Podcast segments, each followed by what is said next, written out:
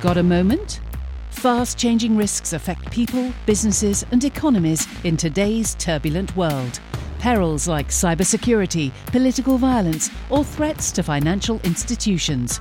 Listen in as Mosaic insurance specialists quiz fellow experts on trending industry topics. Welcome to this Mosaic moment. Hi, I'm Tom Dilley, Head of Financial Institutions Underwriting for Mosaic Insurance. It's a privilege to speak today with Russell Büsst of leading global investment management firm Conning. Russell is Chief Executive Officer and Chief Investment Officer for Conning's European operations. He's responsible for corporate governance and all portfolio management oversight and investment strategy decision making. Russell, thanks a lot for joining me today. Good to speak to you, Tom. Let's talk about what's on everyone's minds these days, whether you're in investment sector or not rising inflation and interest rates. Can you give us a little bit of an oversight into how you're seeing the economic outlook right now? Sure. Uh, when we're assessing our investment decisions, we are looking at three main risks and then what drives those risks. The three risks are interest rate risk, credit risk, and equity risk. Uh, when we look at the backdrop to the economic backdrop, the political backdrop, uh, we are, of course, always driven by what central bank policy is. And right now, inflation is driving central bank policy. Uh, that we have different types of inflation. We have demand side inflation. So that's when economies are growing, strong demand pushes prices up. We have supply side inflation, which all of us are very aware of at the minute, driven by energy prices. And of course, we have social inflation, which I will pass on to you as that's something that is driving uh, claims, etc. The financial markets really work on demand and supply side, and what central banks are doing about that, of course, and that's the insurers try and price in the latter. We have a bunch of drivers right now which are very similar to some of the periods we've had over the past 60, 70, 80 years and even longer, um, when we've got economies coming out of forced lockdown, strong growth driving that demand side. And those post war years, 1919, 1920, 1946, 1947, uh, drove much higher inflation levels than we'd ever seen before, even higher than today. Then we had the energy crisis of the 1970s, Suez crisis, etc., pushing up that supply side inflation and particularly driven by energy prices. Uh, we've had one other um, inflationary effect of late, uh, which is really the reversal of the globalization, uh, which we saw back in the 80s, 90s, and 2000s. China pushing out very large volumes of very cheap goods and the ability to have strong economic growth but very low inflationary periods when central banks really didn't have to do that much. Uh, but that's all changed. We now have bond yields up at 16% uh, in 1991 have now troughed at 0.3%.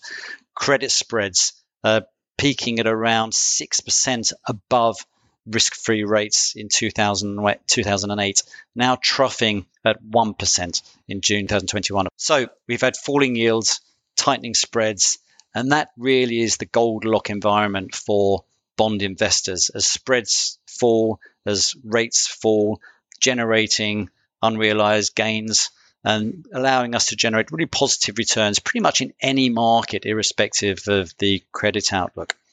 Having said that, we are now in this uprising cycle with rates increasing, spreads increasing, and not only that, we start with close to zero protection, i.e., very low income levels, uh, whereas income helps offset losses in normal environments we started off with income levels of close to zero. And so that is why we're seeing some very negative interest rates and negative investment returns uh, in this period. Thanks, Russell. Some really valuable insights there. These are certainly largely unseen times for many of us in the FI underwriting market space, making the risk selection process really important right now as we navigate through volatile and uncertain markets. Given this, perhaps you could talk a little bit about some of the factors that Conning take into account when assessing and scoring respective markets. Sure. Um, uh, we've already mentioned that uh, what's perplexing and challenging the central banks right now, and that mix of fiscal policy and monetary policy.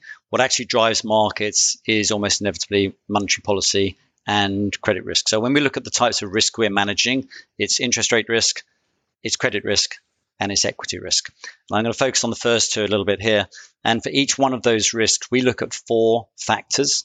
Uh, we look at the macro fundamentals, we look at valuations, we look at technicals, and we look at sentiment. And at any one time, one or two or more of those will have a much bigger impact and factor on our valuations and our risk assessment.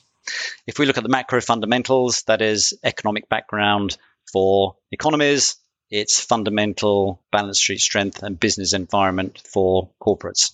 When we look at valuations, that is a relative value play between risk free or risk assets or other asset classes, for example, mortgage backs versus corporates, corporates versus autos, etc. Uh, the technical drivers have been significant over the past several years. They would typically have been driven by market supply, bond issuance, etc. Uh, but the major factor in the technical argument of uh, the past 10 years or so has actually been the actions of the central banks buying bonds in the market to support their quantitative easing programs. And then, lastly, but not least, is sentiment. Sentiment for us is either all or nothing.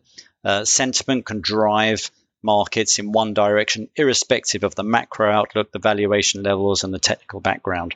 Or sentiment means absolutely nothing. And right now, we have a, quite a lot of sentiment uh, driving markets, and that sentiment is either fear or it's greed. And I have written on my whiteboard in the office, which changes pretty frequently right now, the words fear and greed. If greed is writ large, then valuations essentially mean nothing, and markets will buy any asset class almost at any price for a return.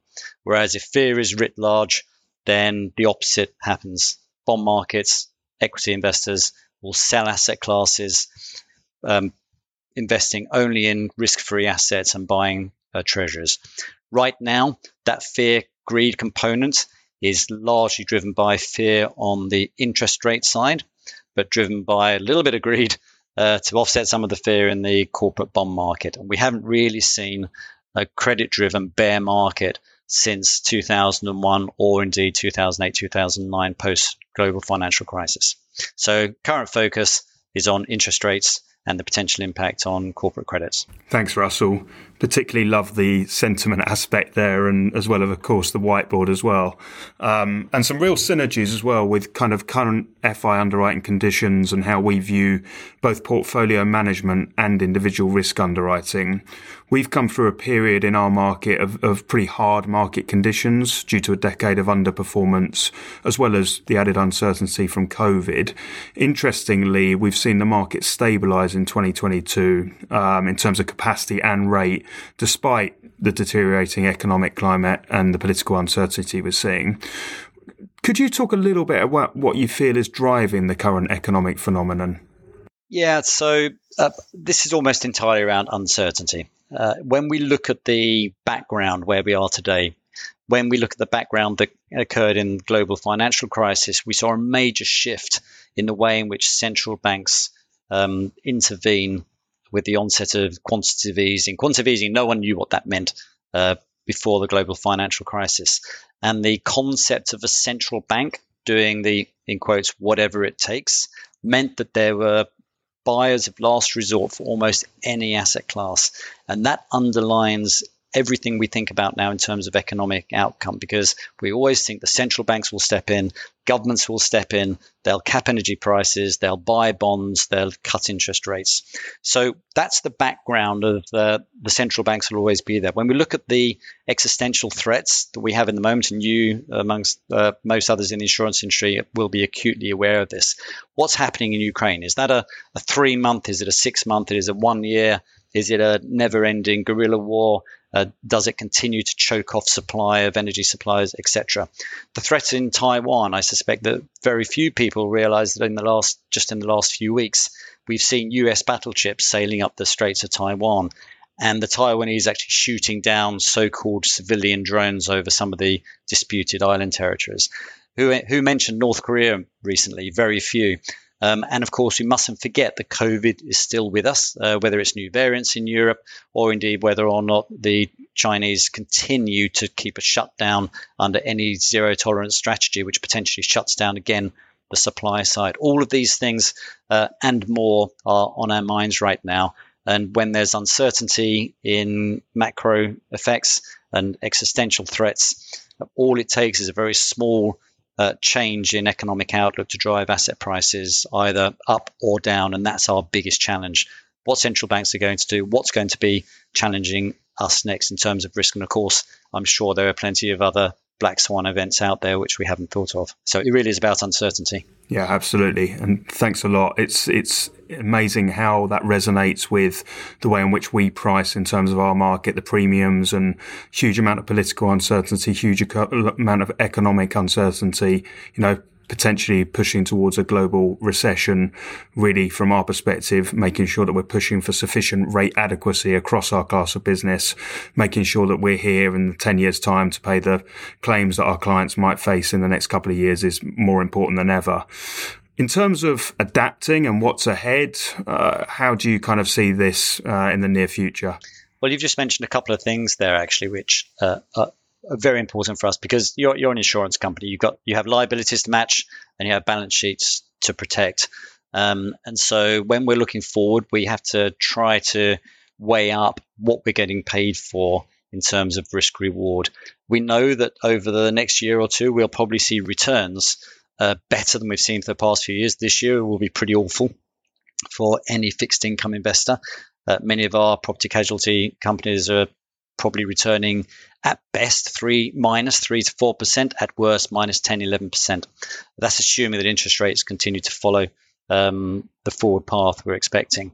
Uh, so we're very conscious that returns will be better, but because of the types of risk we've just talked about, um, whilst we do want to target strong credits, look at illiquid assets as they get priced correctly, uh, we do understand we have to manage that liquidity for the types of risk that you're underwriting. So, what are we focusing on? We're balancing that liquidity risk. We're trying to investing in illiquid assets which have higher returns. We're trying to minimize uh, interest rate risk because we still think that could be one of the largest drivers of absolute returns over the next 12 to 24 months. Uh, so we're buying floating rate products which are largely um, protected from any interest rate hikes whilst taking some credit spread. So it's this balance between uh, maximizing the investment returns, which will probably be looking at illiquid assets, but then we have to continue to hold liquid assets to make sure that the assets you have are there to pay your liabilities as and when they fall due. Thanks, Russell, for your insights and time today. That's my pleasure, Tom. Good to speak to you. Thanks for listening. Feel free to download, follow, and share on social and recommend us to colleagues and clients.